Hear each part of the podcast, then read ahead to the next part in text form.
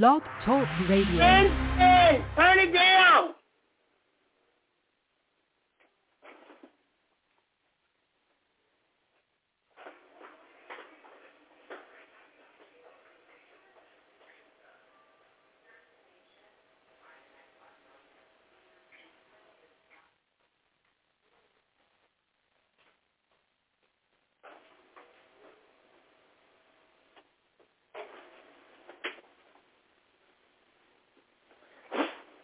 Good evening. My name is Jeanette Abney, and I want to thank you for joining me here for another episode here at Precious Predicaments Blog Talk Radio. Now, on Tuesdays is when we do the show from the pulpit to the couch, where you normally receive biblical teachings from someone in ministry, as well as talk to myself, Jeanette Abney, a licensed marriage family therapist. Now, tonight's show is going to be a little different because I am going to be interviewing a special guest by the name of Dr. Gail James. And Dr. Gail James is a acclaimed clinical Christian therapist as well as a inspirational speaker.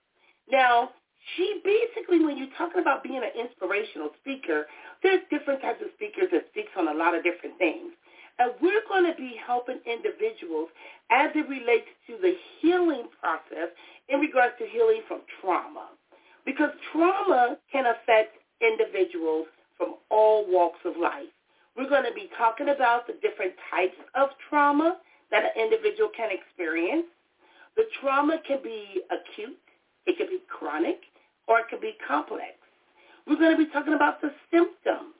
The symptoms can range from intrusive memories of something that has happened, avoidance, negative changes in thinking and mood, and changes in physical and emotional reactions to things. Now, with Dr. Gail James, when she signs on, whether it's on Facebook or whether it's going to be she's going to call in, she's going to be talking about her personal tale of her triumph over trauma and sexual abuse. Now, we know that when individuals have experienced some type of trauma, especially sexual abuse, it can be devastating. Some individuals can experience it at a young age as a child, while others can experience it through some type of rape, even if they're in the military, spousal rape. These things happen. It only don't happen to just only women. Men can also be raped. Now, with her telling and sharing her story, we're going to be talking about how do you rise from your pain and find your purpose. Because when things happen in life, we wonder, where's God? Why did this happen to me? Where was he when I was in trouble? And who am I now? Meaning the person that you are becoming. So she's going to be sharing, like I said, her personal tale in regard to how she found the courage, her vision driving spirit behind the trauma to triumph, her lifeline for healing and growth. And yes, it takes a lot of courage. And I commend her for that. And I am very excited and waiting on her to join as she talks about from in regards to From the Pit to the Palace, which is expected to be released on Friday, September the 15th, 2023. Now, if you want to call in and you want to join in on the conversation, give me a call at 516-387-1914 because I definitely want to hear your thoughts. If you are a victim or a survivor from sexual abuse or trauma. Now, we have someone calling in right now. Hi, this is Jeanette. Welcome to the show. How are you doing? Number ending in 4022. How are you doing? I'm doing good. How are you? I am well. I'm waiting on the young lady to log in as she is going to be interviewed today and talking about the book.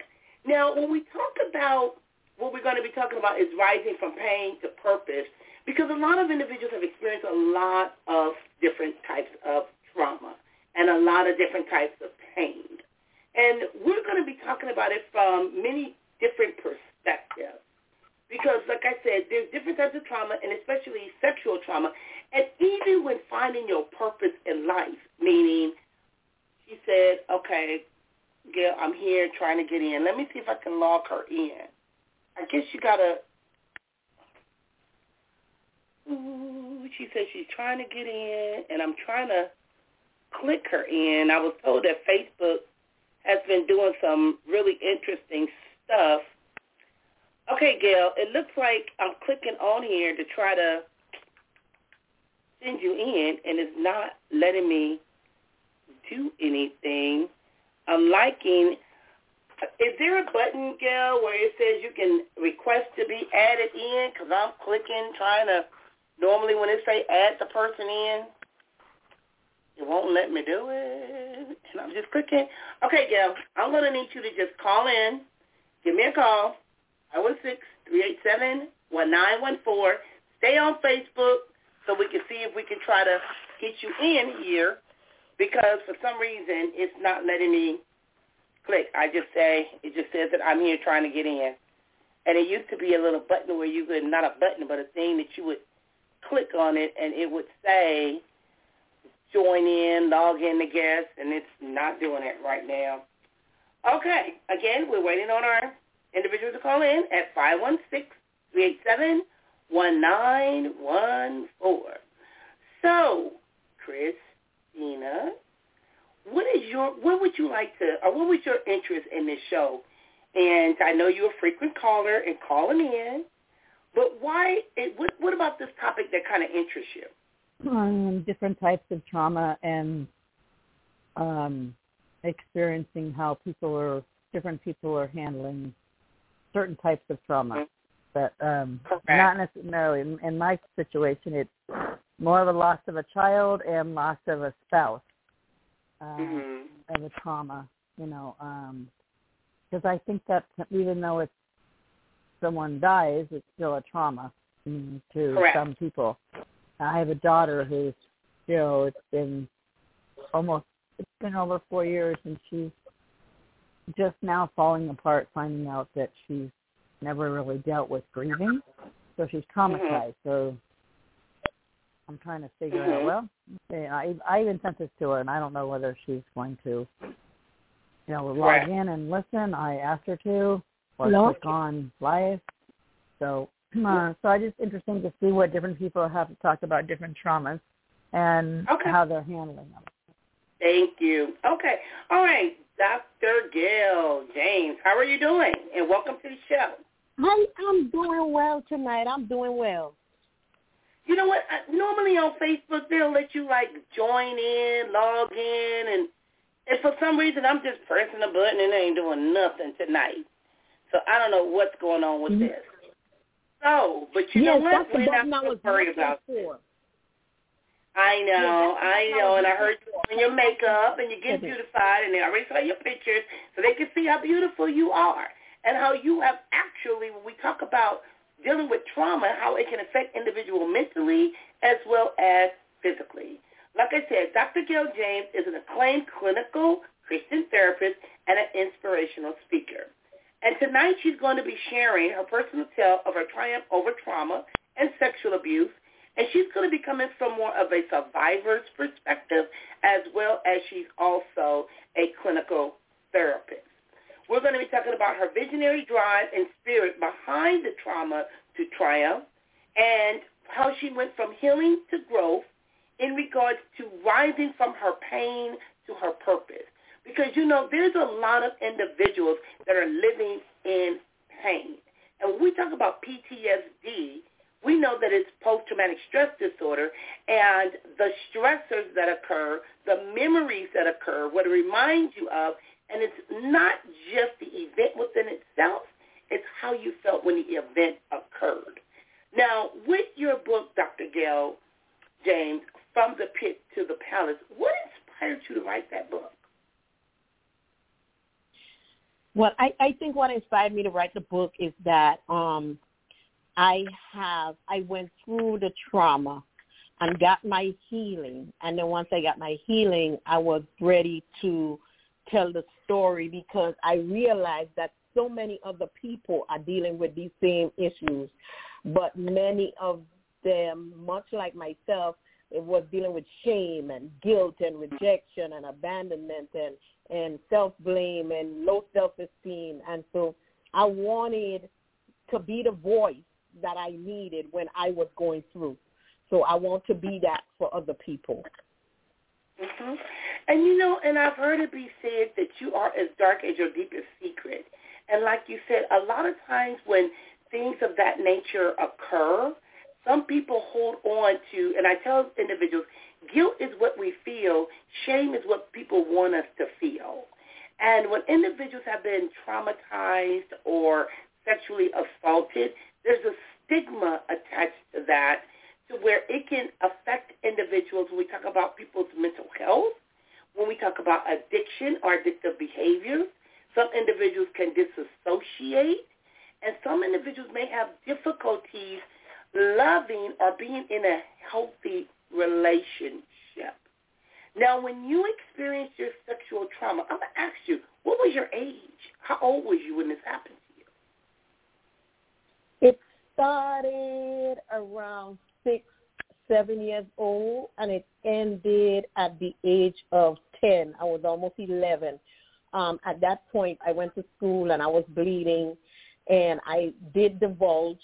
Um, well, my teacher saw the blood and stuff and took me to the nurse's office, but I divul- I didn't divulge it to her. I divulged it to the nurse because me and the nurse had a very close relationship, and the nurse in turn called the authorities. So I was 10. I didn't quite know what was going on. I saw three, three unmarked detective cars roll into the school, and I was like, oh, my God, I'm in trouble. And needless to say, they called my mom.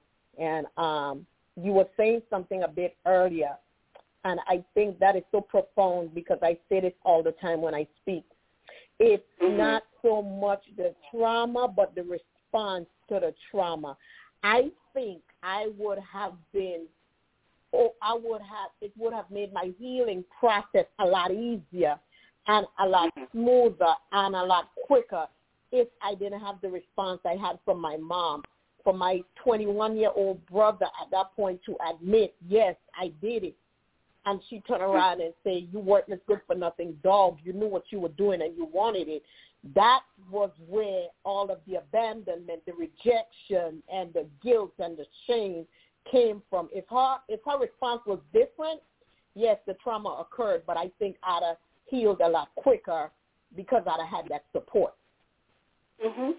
And you know what? And support is huge. And a lot of times individuals keep things a secret because they don't want to embarrass the family or they have been told that if you say something, nobody's going to believe you, I'm going to kill you, or I'm going to hurt somebody. And because of that, they hold on to that secret. And most people don't realize that most sexual assaults occur in the home with siblings or with family members and parents. And a lot of times we expect strangers, not always strangers. Nine times out of ten, it's somebody we know. Now, when we talk about these things, now I've trained as a sexual assault response individual, and I'll never forget the first mm. call that I went on after they were telling me, oh, Jeanette, you're never going to get on any calls. It was a call of a 15-year-old who was sexually assaulted at a party. And so what you're saying is this was within a family member, and a lot of times individuals don't know how to tell their story because they're scared and especially when they're kids. Now, from what I'm hearing you say, because I haven't read the excerpts of the book, I just got a lot of information off of the internet in regards to it. It sounds like this happened with your 21-year-old brother and the response from your mother. Now, if you are a parent out there, it's very important that you be aware of the signs and the symptoms that something is going on with your child. Dr. Gail, and I know you are a therapist, what are some of the things that a parent should watch for?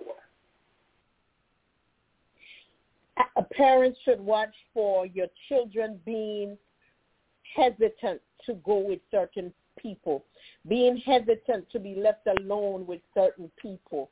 Watch their facial gestures. Watch their watch their watch their behavior, their body. If they if they get closed off, fold their hands up and back away. Take that mm-hmm. into notice. And also listen to your children because um the the if you can't see it, then you can hear it. Even if they don't tell you the entire story, they might just say, "I don't want to go. I want to stay with you. No, I want to mm. stay with you." Those things doesn't necessarily mean immediately, but it means you should keep your eye out and be aware, be more aware as to okay, why every time I'm leaving her with this certain person or him with this certain person, they're making it very clear they don't want to stay, they want to go with mom. It's not always that I just want to be with mom. It may be I know what's going to happen when mom leaves. Mm-hmm. You know, mm-hmm. so these are some things you could look at. Look at how they're sleeping. Their sleeping patterns change. Their eating patterns change.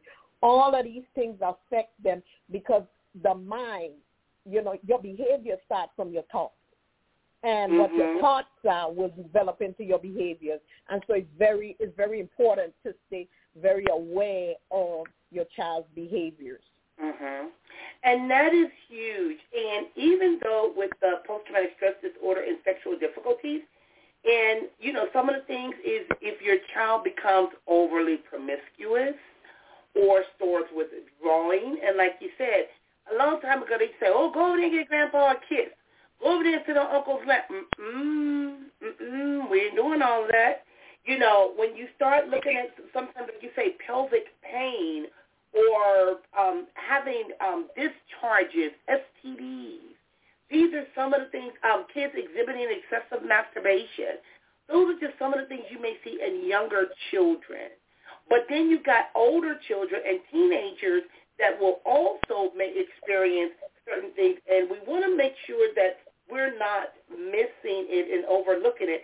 And a lot of times, and depending on the culture too, sometimes parents may not know what to do, or it may have happened to the family or the mother or the father, and it's like there's something that's going on from generation to generation. But it, it has to stop. It definitely has to stop. Now, I want to put this out there because there is what's called the National Sexual Assault Hotline. If you have been assaulted or is dealing with symptoms or a child or someone you know, the number to call is 1-800-656-4673.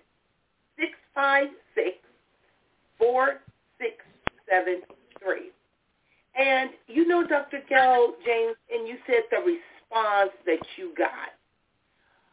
Some individuals have held on to that secret for years and never said a word. Or when they decided to say something, so much time has went by to where a lot of individuals don't know what to do. And even with us being mandated reporters, there's a process of if person is, expo- is exposed to other children in regards to what's reportable and what's not reportable. Now, I want to go off some things, and it says that some examples of sexual trauma. Examples include abuse, and it could be sexual assault, rape, sexual abuse, stalking, sexual harassment, street harassment, childhood sexual abuse, um, human sex trafficking, which is huge, online sexual harassment, and sexual violence in relationships. Those are some of the things that fall under that. But I want to tap into not only just your book, but I want to be able to help individuals as they're trying to heal from the experience. What is something you would have wanted your mother to have done differently or said differently when you experienced this from your older brother? Um, there's a there's a whole list of things, but I think the first thing would be I wanted the response to be different. And I absolutely thought it was going to be different because my brother owned it. But the response is so important because that response caused my mother to die and not know about two of the brothers that had molested me. Her response was towards me made me uncomfortable and not feeling like she's a safe place to talk. My mom mm. should have been a safe place for me to say that. Not only is she not a safe place, I have 11 siblings by my mom. I'm child number 11. My mom has 12 kids. Well, I'm the black sheep of the family. No one speaks to me anymore because I told the family secret. I'm okay mm-hmm. with that because I'm the generational curse breaker. I know that my mother maybe went through some things in, in her own life and she wasn't able to get over it. So that was her reason for not um, having the right response. But the responses I wanted was like a hug, uh, uh, mm. it's okay, we're going to get through this together. I got none of that. Actually, the state, the government of the U.S. Virgin Islands told her they're going to give her a week to sort it out because we both lived in the home and they didn't hear back from her and they came to the house a week later and they said, since you're going to choose your adult child over your minor child, we're going to have to take her. And they told me, Gail, put your shoes on. And they took me to, I went from the pop to the friend's hand because I went to a a group home for bad girls. They were sneaking men in the window, sleeping with them on the same bed with me. So it was like I didn't I didn't do any better any better. I mean I wasn't getting abused but I was not in the right environment. So I just mm-hmm. wish my mother had stopped for a minute and just listened to the fact that my brother said, Yes, I did it. I'm sorry and hugged me or kissed me and said, I'm so sorry. We could work through this together, you know, I, I'd have been I'd have been okay with that. Uh-huh. Now you say you would have been okay with that. Now when we talk about this type of abuse, I it's reminding me I saw something on Facebook where a young lady was having difficulties with her mother and her mother was dealing with domestic violence and her mother was dealing with some issues and the young lady, like you said, the black sheep of the family. And on Facebook, she was sharing how she basically was being teased that you and your mother had the same father, where the mother was molested by her father and had her child and was abusive towards the child, but she took her pain and then turned it into trying to help other children and other kids, and she was glad to get out of the home and to go into the foster care system. But you said something about your mother passing away because sometimes that stress, those secrets can kill you. It really can. It could develop like a cancer. Now you have the courage.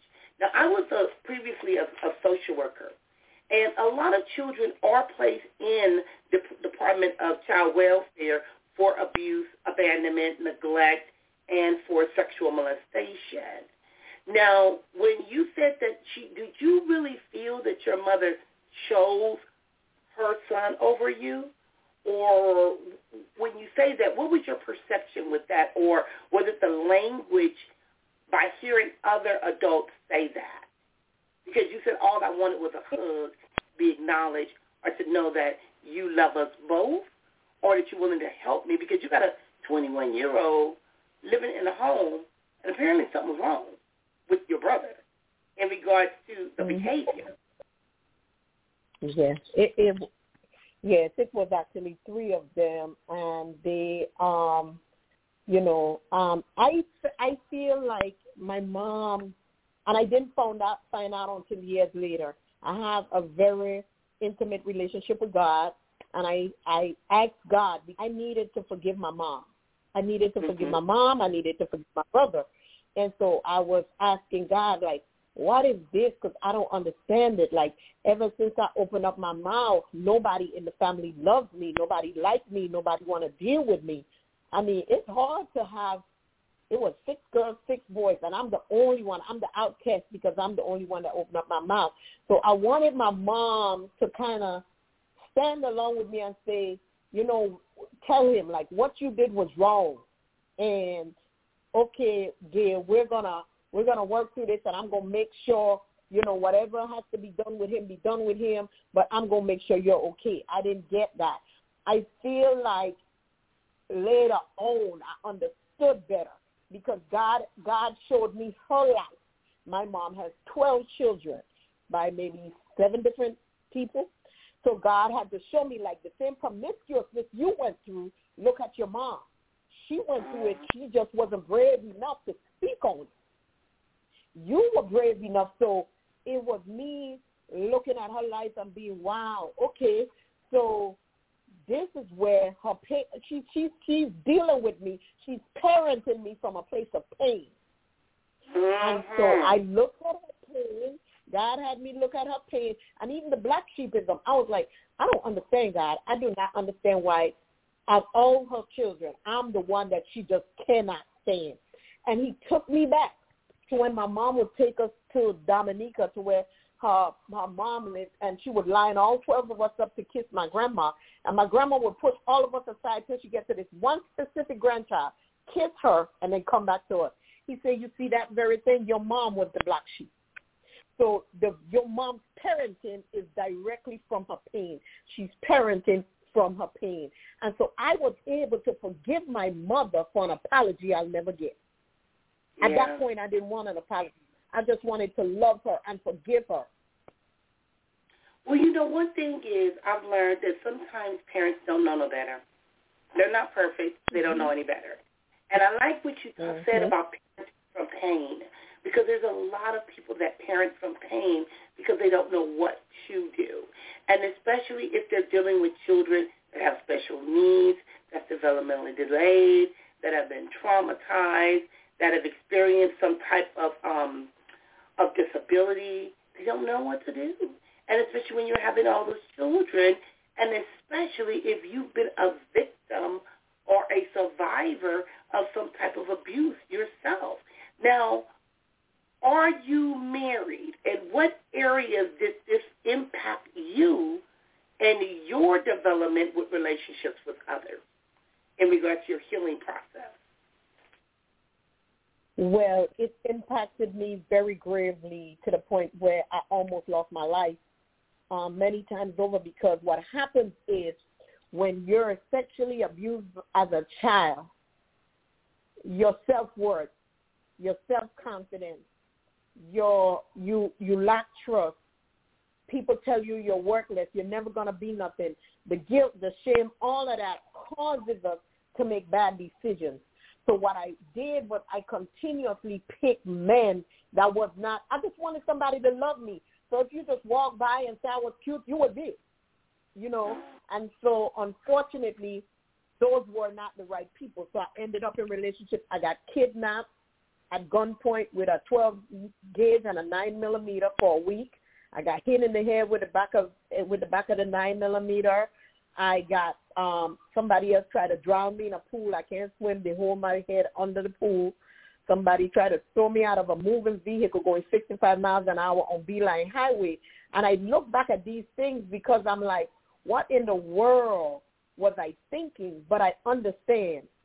I was dealing with self-sabotage. I was dealing with low self-esteem.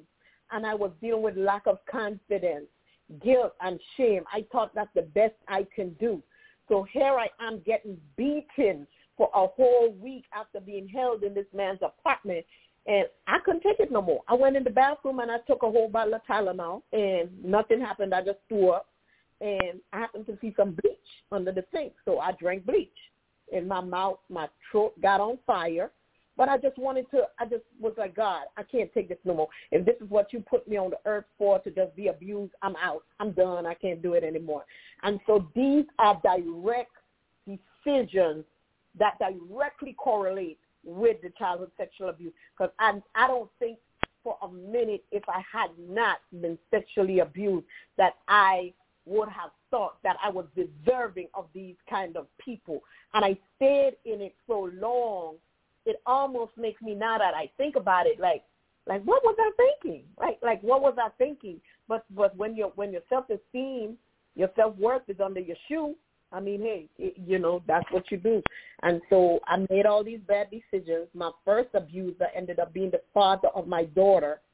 And because of the abuse, my daughter was born when I was six months pregnant. She was only two pounds at birth. She was diagnosed with cerebral palsy. They said she wouldn't live past one. She's 33 years old, but she's still in a wheelchair and still in diapers. Um, it, it just, unfortunately, you know, these traumatic experiences have detrimental consequences. Because even with the child, it can lead to chronic stress um, in regards to chronic exposure to violence. So it is a definitely a vicious cycle. And help is available. And you know, and the sad part about it is, you know, I've heard people say the system is broken, the system is broken. And you got individuals working within the system that may have not healed from their past and their perception and the way they view things can be a little distorted. And individuals are finding it very challenging to weed out what's their stuff versus what the client stuff is, is where I see a lot of the disconnect. Now, you indicate, and I want to go back a little bit in regards to you being a clinical Christian therapist. Now, I know my story about being a therapist. What made you want to become a therapist?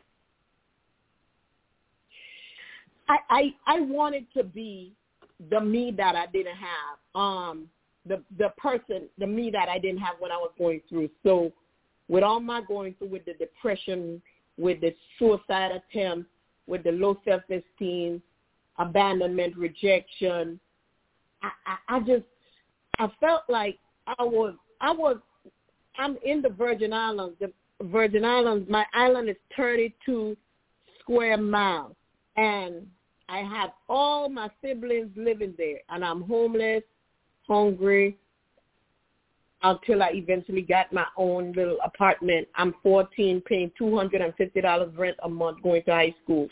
So I wanted to be that person for other people. And, you know, it didn't dawn on me, as you said now, why did I become a therapist? I sat on a panel on three different occasions here in Jacksonville, Florida, with some other therapists. And um, I said something, and they was like, what?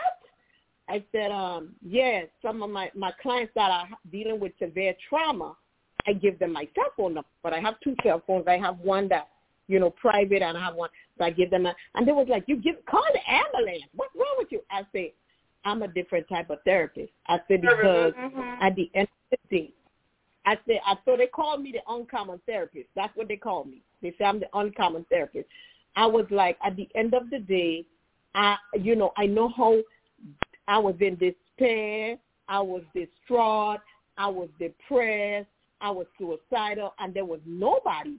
And so I wanted to be that for people. And though some people think it's strange, two people are, st- are still alive today because they were able to call me in the middle of the night, got up, ran to him. One was a veteran, had a gun to his head, and he was smart enough to call me. He's still alive. And I had another young lady that ran across four lanes of traffic Christmas Eve.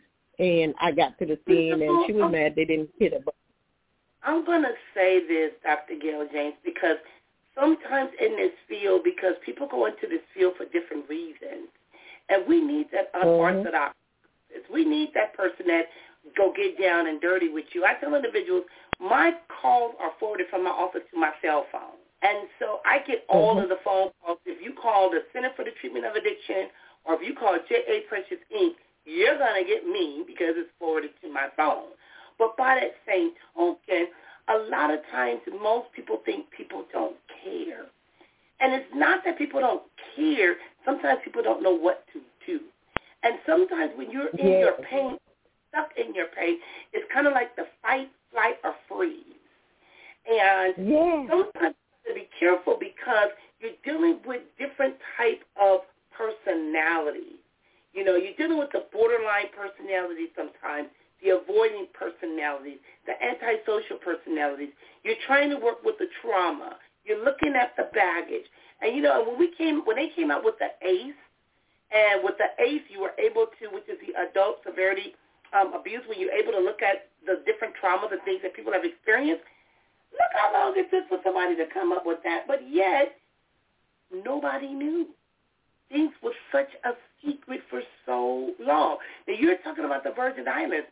Even here in the United States, when I grew up in Compton, California, I had so many childhood friends that was being molested, sexually assaulted, even in my family. I didn't even know what it was. I had no idea.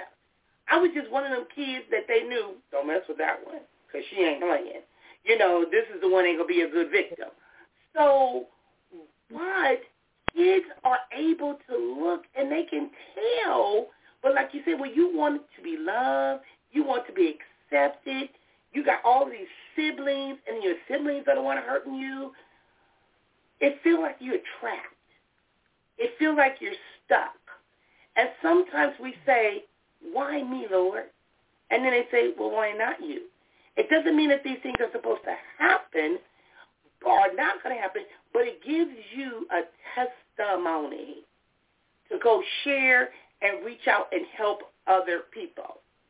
Now, Christine, I know you're still on the phone. Do you have any questions for myself or for Dr.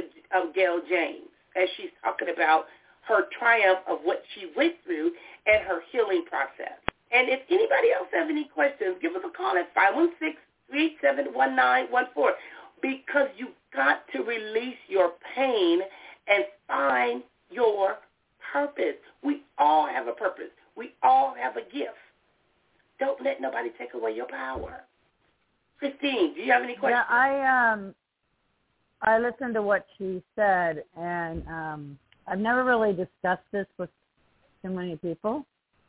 Um, but something similar to that happened when I was like 18. But it mm-hmm. wasn't it was it was um friend of my mom and the bottom line was she didn't believe it when I went to her until he tried it with my brother. And then she believed it. And I could never forgive her for it. And I was so mad at the whole world. Like, I can't believe it. And I even told God, I don't believe it didn't happen. I don't believe that you just let this happen. So but bottom line was, I mean, we went we went to court and everything. I mean, it came out, but I she came to me years later and said, "I'm sorry, I never believed you." And I said, "Well, I appreciate that, but I really could never totally, I don't think, forgive her because it took so long for her to and until it happened to my and then she made a big deal about it, put her foot down. But and then in the end this gentleman who was a friend of hers ended up having a problem like drinking and alcohol. And this is how strange it is is that I'm the kind of person I am because I have a heart of gold. Um, years later, I mean, lots of years later, he, um, my mom felt sorry for him because he had nobody.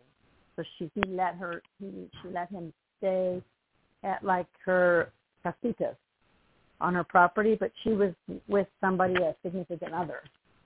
Um, mm-hmm. My father died when I was young, and and she never remarried, but um, she stayed. So, anyways, what happened was one day, you know, I just was like, I can't even believe you're going to let him stay there. Okay.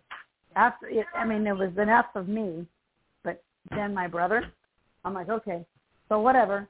So, but one day she called me up because she was far away and said, I need a, I need a favor from you. I need you to go to my house because I can't get a hold of, I'm not going to say the name, the person. And I'm like, are you serious? You've got to be kidding me. Okay. Mm-hmm. You know what? And I did it. And I did it. Okay. I was going to do it. But and my husband actually went. And my husband knew about it. I mean, I told him about it. Bottom line was he got there and the guy was on the floor bleeding out. Mm. And I told my husband, my husband was like, he's telling me not to call 911. Now, you know I was a nurse, and I'm like, I don't care what he's telling you. You call 911. Okay? You call 911. Sweetie, you got background noise. Uh, so I said that. So he, just, he probably just wanted said, to really? die. And I said, you got to call 911. I don't care if he dies, but he ain't going to die in that house. You got me? Because I come to that house. He's like, okay. So anyways, in the end, this man had nobody. And I knew how it worked. So when I, of course, in the emergency room, I went in and just said I was his daughter. Don't ask me why. I just said that. And then in the end, they found out that I wasn't his daughter. And but I said, well, listen, then take my name off everything. But you know what? Uh, let him die because I really don't care. and I'm only doing this because I did it for my mom, and I don't even really know why I'm doing it. I said, because if you knew the whole story, you'd think I'm out of my mind. The doctor just kind of looked at me. what? Mm-hmm. You know, so in the end, um, I called my mom and I said, he's probably got a few days to live. So I suggest if you want to sit here, but if I'm for you to ask me to sit here with him until you can get here, no, I'm not doing that. Okay. Well, I ended up doing it because I I couldn't let anybody be by themselves to die. And even after what this man tried to do to me, he didn't really succeed. He tried, but and he made his attempt. But and I don't know how I would have felt if he'd actually, you know, done, you know, what had what she's talking about. But anyways, but that basically you know, that's I want that's how I handled that. But but and then the pain, but the pain of somebody dying, it was terrible because I told God I'm a terrible person because I was glad he was dead. Yeah. And then and, I and thought maybe you I got punished for feelings. my husband dying. Those are your feelings, mm. and you do not have to deny that feeling. But forgiveness is a choice. It is a choice. And as I'm doing this show and I'm feeling all of this energy that I'm feeling, and even before I did the show, and um, and I know that we're talking about it from different perspectives and the trauma and trying to find the purpose. In my professional capacity, I not only work with victims that have been sexually assaulted, I work with perpetrators who have sexually assaulted. I worked with kids. I worked with adults. And the the thing that I've noticed is when they say hurt people hurt people, most individuals that sexually assault others have been sexually assaulted themselves. And that is not an excuse, but by that same token, help is available.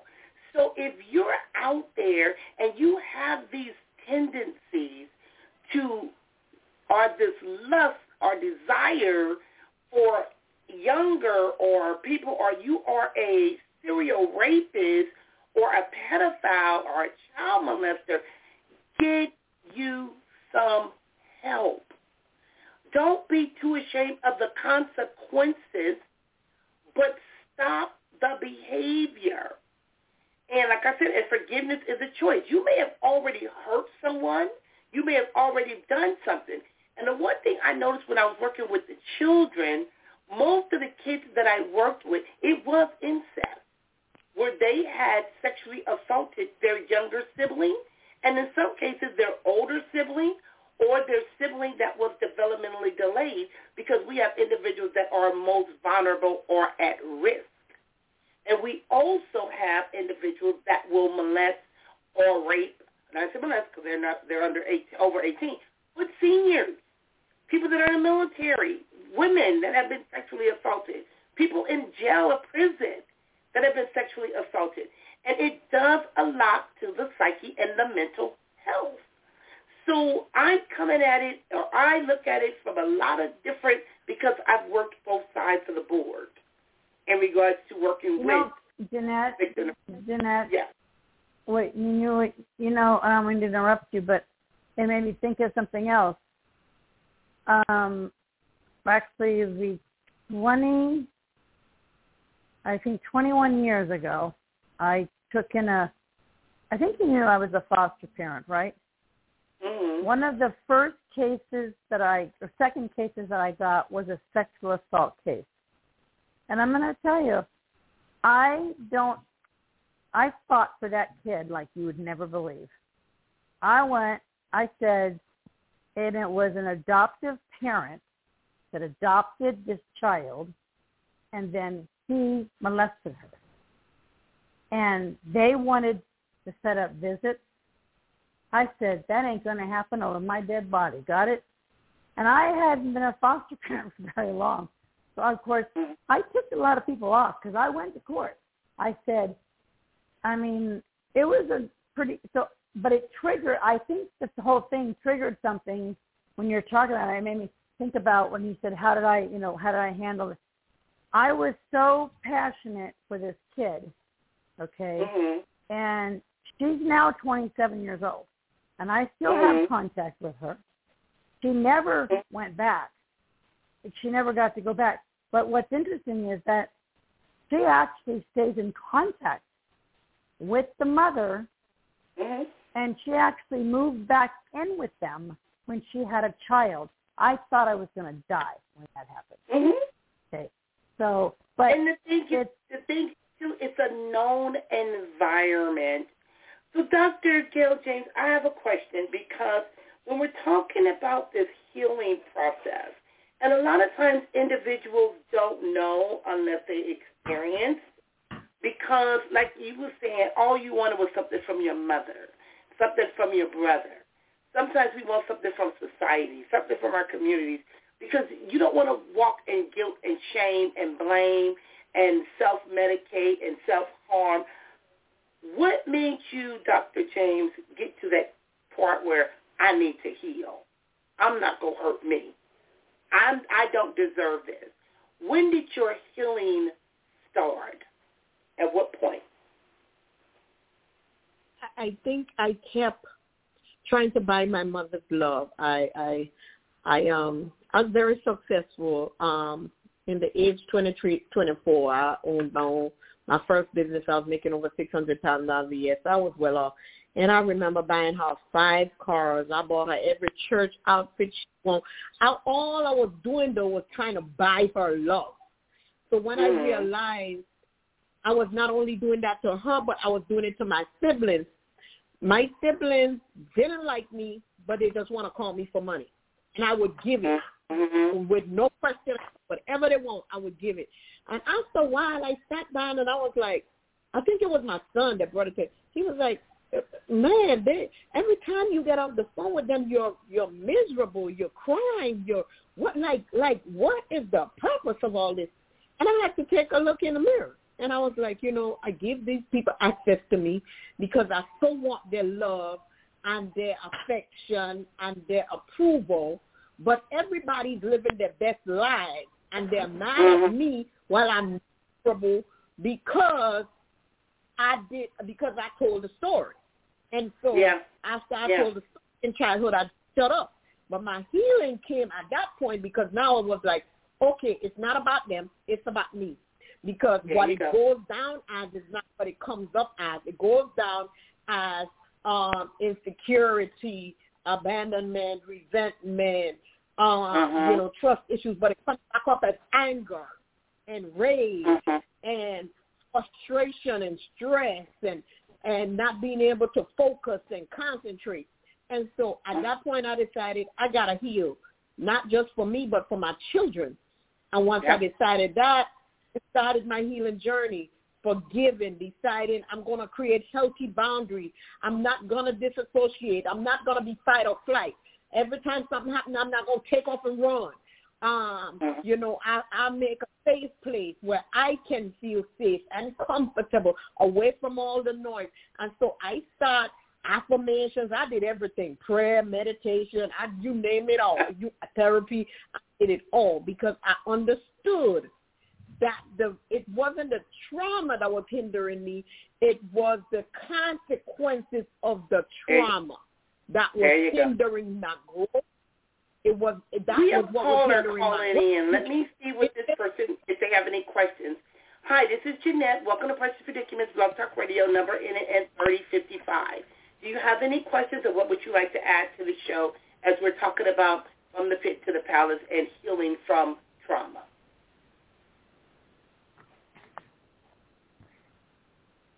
Number ending in 3055. Just, is a very powerful message. Just listening. Okay, well, thank you for joining in because this is something that not only affects females, but men too. A lot of men suffer in silence when it comes to sexual trauma because sometimes it can have them question their sexuality. It can have they can become embarrassed, come being intimate with a, another partner. These are lifelong effects that can happen until you a person get their healing, do their work, set themselves free because forgiveness is a choice, but healing is possible. You know, we start talking about suicidality or we start talking about drug addiction or self-medicating behaviors. A lot of that starts or comes from and is implemented around trauma. Trauma. And some people say, well, just let it go. No, you don't let stuff go. You learn to work through it to change your perspective of it. So I'm going to ask you, Dr. James, I mean, Gail, just because we lost the caller, what made you change your perspective? Because I could hear you competing for the love. Now it's like sound like you're trying to save your mother, but yet you had other siblings that was fighting for her attention too. But you was the one that made it out of the pit onto the palace. So then you become the, the ATM machine. But sometimes your, the parents don't even want that because they're parenting out of guilt, and they still got all these other little kids running around here dragging on their shirt tail too, and they already know what had happened with you. So when we talk about these things and talking about your perspective, perspective of it, I, I didn't hear. I didn't hear that. That's you cut off. Your perspective, your perspective of your situation, and I see the caller is back because we, in order to heal, we got to look at it from a different perspective. If we look yes. at it as a problem, we're going to treat it as a, a problem. Yes. If our perception yes. change and our core belief system change, then it can help us start our healing process when we get sick and tired of being sick and tired, when we see how this is holding us back from, like you said, telling our story, writing our book, going out, reaching and connecting with other individuals. Because I can take what I learned, and like I said, working with both men and women, and then take that out so that individuals can release that mask and say and believe, I am somebody. I am somebody. So tell us, I know we have like seven minutes left, tell us about your book and the release date. I know the release date is September the 15th, 2023. And it looks like Talisha put on here your um, website, which is Dr. Um, Dr. period L.K. James, www.drgailjames.com. So tell us about your book, From the Pit to the Palace. Okay. So what? So what? Um, my book really details how I turned, which is exactly what you're speaking of. My perspective had to change because I could have sat in the pit and moaned and groaned and wallow in woe is me and this happened to me. But it's like this they make when life throws you lemon make lemonade. I choose to mm-hmm. think I was thrown some some bad cards and I took it, repackaged it, and threw it back out in the universe because every single thing I went through is what I'm living now. I own home health care agencies all um, over the U.S. Virgin Islands and in Florida because I gave birth to a child that was born with cerebral palsy and in a wheelchair in diapers and I learned how to have empathy and compassion for her. I opened mental health practices because of the childhood sexual abuse, the side, the domestic violence. I know what it is to be depressed. I know what it is to need support. I know what it is to he I want to heal and not know where to go to get healing. So now I have mental health practices in the U.S. Virgin Islands and in Florida. I have a nonprofit that directly gives back to women that have been through domestic violence and anybody that have been through childhood sexual abuse. We give free counseling. We give free housing for the first 48 hours to get them to a safe, to help them have a safe exit plan because it takes 48 hours to get into a shelter. So we give them those 48 hours. We put them up, and we also assist them with their legal process.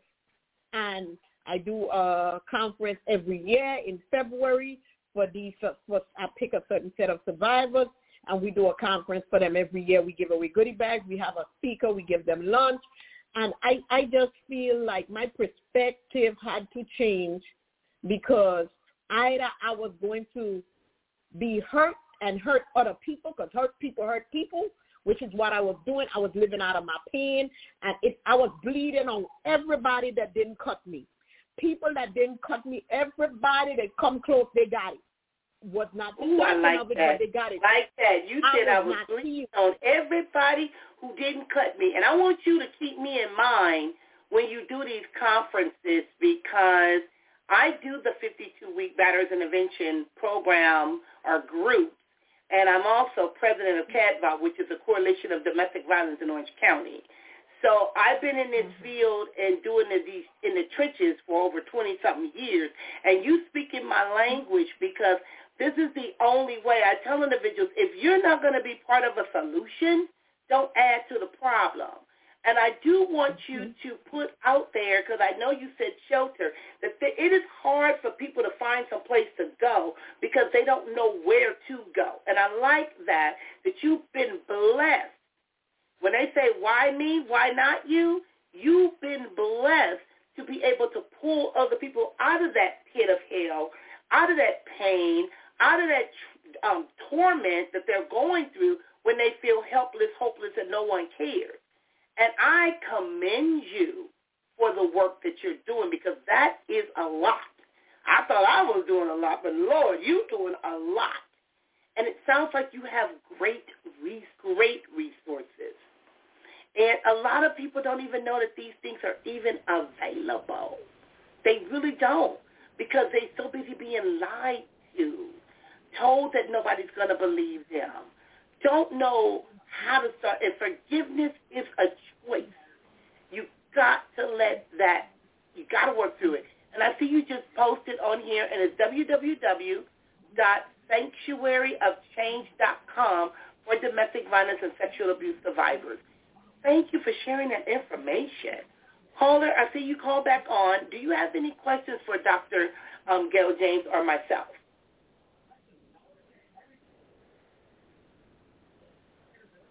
because we all have a voice. Do you have any questions? Number N and N 3055. Okay? Now, I know we only have a few minutes left, and we can go over if people start calling in if they have any questions.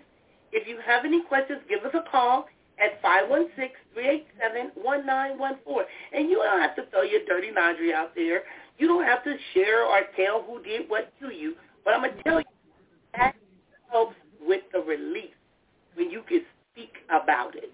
When they say no more tears, I'm not going to cry over this. I'm not going to hurt myself for what you've done to me. You know, we don't want to just be pointing the finger and blaming, but there is a process. There is a process. Dr. Um, Sam, can you tell us a little bit about that process? or what that process was like for you.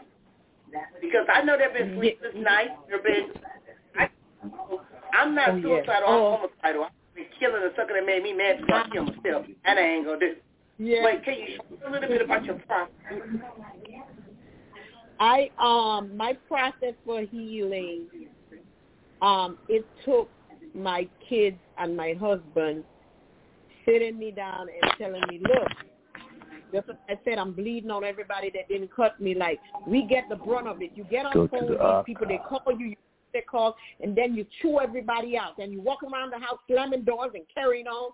And so for me, my process started. Okay, Gail, you got to forgive you first because I was mm-hmm. dealing with guilt and shame because the family made me feel. I, I have an older sister that literally looked at me and said, um, I was already gone from the house when all that happened. Can you tell me? And I told her the whole story. And she turned around, oh, well, I can understand why mom was mad. She was mad because you told the family secret. Um, that's not a secret. Y'all living y'all best life and I'm miserable. No, I'm dying on the inside, look pretty on the outside. We're not going to do that.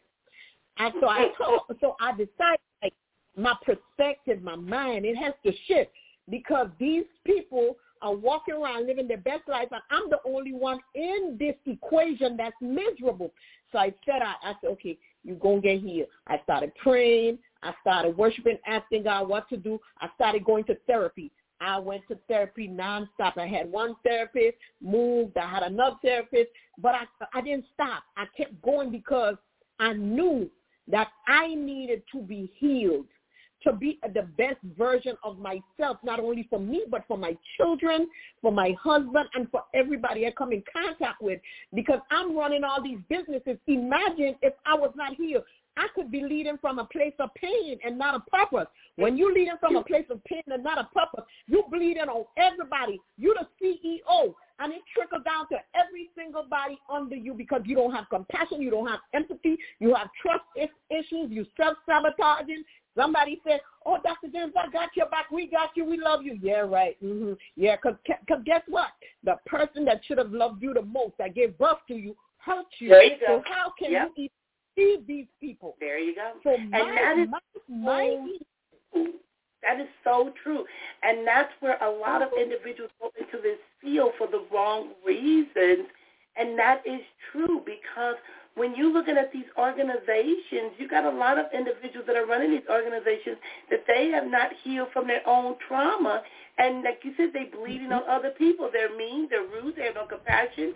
They go in and thinking they're going to make a whole lot of money. And it's not about that. You trying to save souls and save lives and stop this hmm. generational curse from continuing. Now, I know we've run out of time, and what, how can people find you? How can they connect with you if they have any other information or questions for you?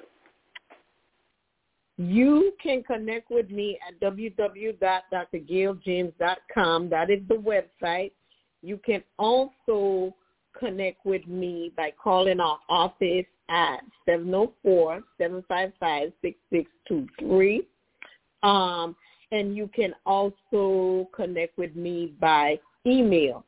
That's Dr. Gail James at gmail.com.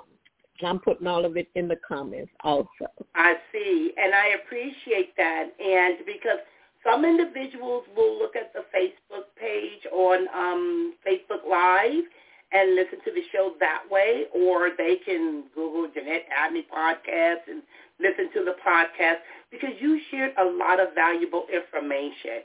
And if I can help in mm-hmm. any way or speak or whatever the case may be, please keep my contact information because it takes more than just one person because this work is draining. And when individuals yes. are first trying to get help, their defense mechanism is going to kick in because they don't trust anybody. But like you said, if you can't trust your primary care providers or people that gave birth to you, how do you feel you can believe you can trust somebody you don't know? And sometimes mm-hmm. it's either and people are getting abused in the church. People are getting abused at yes. school by coaches, by neighbors the people that you love and trust the most are sometimes people that are that are out there hurting you because they've been hurt. So mm-hmm. again, if you are a perpetrator, go get you some help. If you are a victim or have been victimized, go get you some help. Help is available. Mm-hmm. Don't be so scared of therapy. But make sure you connect with a good therapist. Make sure it's a good fit because everybody's not always a good fit. Oh, yeah. So, Dr. Mm-hmm. Anything you want to leave the listeners with before we end the show tonight? I want to encourage everyone to get the book from the pit to the palace, My Journey from Pain to Purpose. It is going to be out on January, um, January, Lord, September 15th, Friday, September 15th is the launch date. You can go buy it on Amazon. You can buy the Kindle. You can buy the book support, support, but not only support. It's not. It's a. It's not only just a memoir. It gives self help, self help in there. It gives you tools that if you're going through these things, whether it's domestic violence or sexual abuse, it tells some of my story, but it gives you tools to help you to start your healing journey. So that you can get be the best version of yourself. So it was a pleasure to come in on here with you. Um, I have all my information in there. You can get me, reach me on my website at www.drgailjames.com. My email, drgailjames at gmail.com, and the phone number is 904-755-6623. Also, we have our book signing at Malik Books, Culver City, California, inside the Westfield Mall on the 20th, that evening at 7 o'clock. And so I look forward to seeing everybody, and I thank you so much for your time. It has definitely been a pleasure, and you definitely shared a wealth of information, and I definitely appreciate you. I appreciate you, and I will be getting the book so that I can work with some of my clients that I work with that are going through this. And like I said, a lot of times people don't know what you do. And you don't have to hold on to your pain. Release it. Just release it. You'll feel so much better. And that can help your vision change and your purpose. You'll realize, and with the help of God, why you're here, what you're here for, and then you do the work. Again, I want to thank you for joining us here at Precious Predicaments Blog Talk Radio. And until next week, remember, you got this. Now, on Monday, I want to talk about healthy relationships because many individuals are so used to being in toxic relationships or just settling till we're becoming unhealthy. We're settling for things and being disrespected and disrespecting ourselves and disrespecting others because we forgot what a healthy relationship even is. Uh, okay? So if you have any other topics you want me to share, give me a call. Office number, 714-992-1677. Or you can email me at jabney, lmft, at gmail dot com. Again, enjoy your night. And remember, healing is possible. Release the pain where you can go from the pit to the palace. Again, this is Jeanette Abney, and thank you for joining me. Good night. Good night. Good night.